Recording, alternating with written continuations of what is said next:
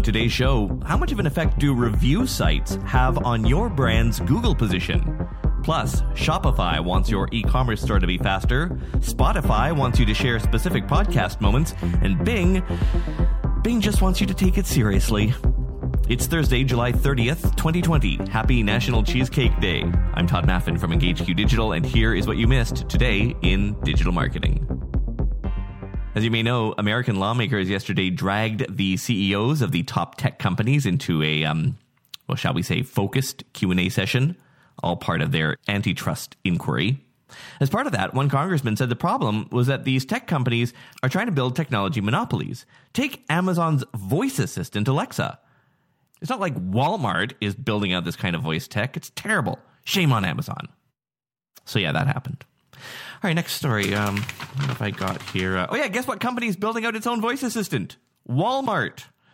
And this one is named Sam after their Sam Club stores where they started testing this last year. It lets you look up prices, see store maps, find products, even has some information on COVID 19. But in the Walmart implementation, only store staff can access it. The idea is that a customer comes up to a staffer, asks them a question they don't know the answer to, then that employee pulls out their phone, essentially asks the same question to Sam, who may or may not know the answer because, let's face it, this tech is still pretty new. We could certainly see some marketing opportunities in store if this rolls out to customers, but until then, yeah, bad Amazon.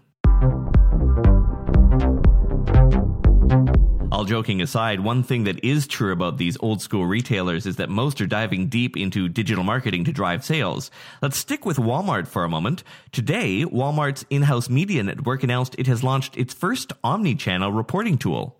Quoting Marketing Dive, this provides partners with real-time retail data on how Walmart display and sponsored products campaigns are performing both in store and online.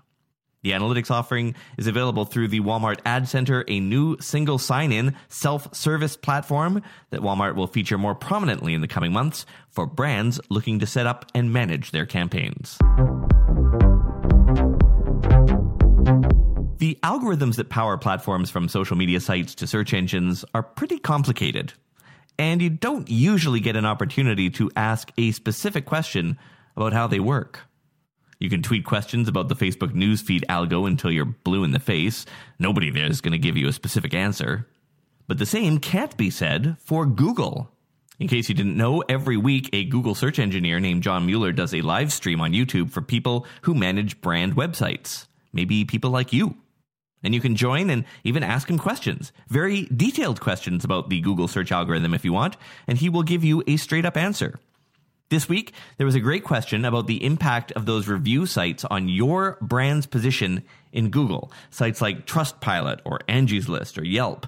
If those sites are ranking your brand poorly, does Google downrank your listing? Is there any effect? Here's Mueller. I, I don't think you'd see any effect on, on the ranking of your website from that at most, what, what might happen is that people stumble across that in the search results for your company name. They're like, oh, well, what does this mean? And then they get lost in that website. Sometimes it makes sense to try to create other kinds of content that go up, especially for things like like a query for your company name um, but it's, it's always a question of where you invest your time. If people are already searching for your company name, they, they kind of know where to go anyway. Whatever you do, it is always important to at least monitor these sites so that you know what people are saying about your brand. Speaking of the Google algorithm, one of the most important ranking factors these days is the speed of your brand's website. If pages on your site load slowly, you will end up lower in the search engine results pages. But it's not just search engines. We know that site speed affects everything, including, and perhaps more importantly, e commerce conversions. This may be why Shopify today announced it has a new speed report in its admin panel. It uses Google's Site Speed Measurement API, something that they call Lighthouse. It'll show you a composite speed score of your Shopify store, and perhaps more importantly, it also shows you the relative speed of your shop compared to shops like yours. The company's CTO says they are planning to add historical scores and trends to the report and a stat showing the speed impact of your store's theme.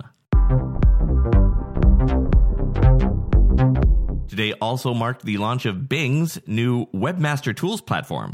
Some new features there a URL inspection tool that lets you inspect Bing indexed versions of your URLs that'll let you detect potential indexing issues due to crawl or not following the Bing Webmaster guidelines.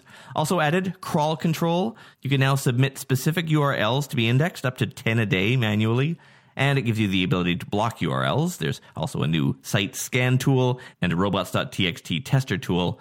Bing may have a small share of the search engine pie, but it is growing and is worth checking out.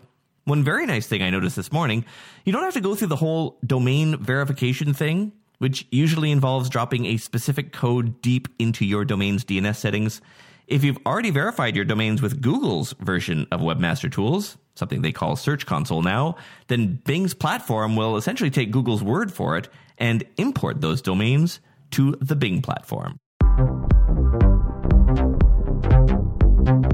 One of Spotify's biggest gets in the podcast world launched yesterday. So let's just di- dive in. With a couple of hiccups. So let's just dive in. Which they left in. So we're going to just dive in. okay. We're recording this for Hi. the toppers. I'm sorry, I'll be quiet. The Michelle Obama podcast, that's actually its name, is now out. Her first guest, former President Barack Obama. I know, shocker. But the podcast is also unique in that it is testing an entirely new form of podcast marketing shareable quote cards. For those people in the test, as they listen to the show, short, colorful cards will pop up with a quote from that episode. The cards are meant to be shared on social media, of course.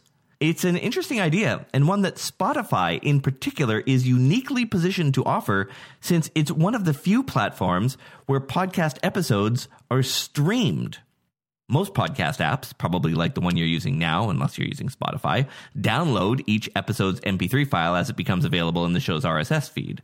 But Spotify is different in that, like their music service, you play the content off their server. This gives them the ability to do stuff like this, shareable cards popping up at the right moment. It is just in testing for now, no word on whether this will become part of their main platform or becomes a product that we digital marketers will have to buy if we want them added to our brand's podcasts. And finally, three short items in the lightning round today. Google has updated some of its ad policies, mostly to clarify them, make them more clear, give some specific examples as to what would be on their naughty list. Also, funding choices. Google's consent management tool for publishers using Google ad servers can now handle CCPA requests. And Facebook today had an issue that prevented some posts that contained a mention from being published. By mention, I mean where you tag a person or a brand. This is a problem with the Facebook API, so it's affecting all third party platforms equally. What is different between the platforms is the error message you'll see reporting this Facebook issue. On Agora Pulse, it will say Facebook error, service temporarily unavailable, code 2, subcode null. And on Buffer, the error message there says, Oh dear, looks like Facebook might be having some troubles right now. Maybe try again after making a cuppa. I am not making that up. Yes, it is National Cheesecake Day today. Most historians think cheesecake is Greek in origin. The first mention anyone can find was in the 5th century BCE in the recipe book of a Greek doctor. It was apparently more like bread back then. It was only when the British removed the yeast and added eggs instead did it start to shape up in the way that we know it now. That happened around the 18th century. For the record, a cheesecake is not actually cake. Most food experts put it in the custard pie category. According to Google Trends, interest in cheesecake has been going up and usually peaks around December of each year. The current average cost per click for the word cheesecake in Google, just 55 cents. As always, full transcripts to each episode are at todayindigital.com and follow me on social media. All my links are in this episode's description. I'm Todd Maffin. Talk to you tomorrow. I remember myself young and restless, a lampoon of youth. So, who teach you anything? Do I know what's true? Without the ones like you, who work tirelessly to keep things running, everything would suddenly stop. Hospitals, factories, schools, and power plants, they all depend on you. No matter the weather, emergency, or time of day, you're the ones who get it done. At Grainger, we're here for you with professional grade industrial supplies.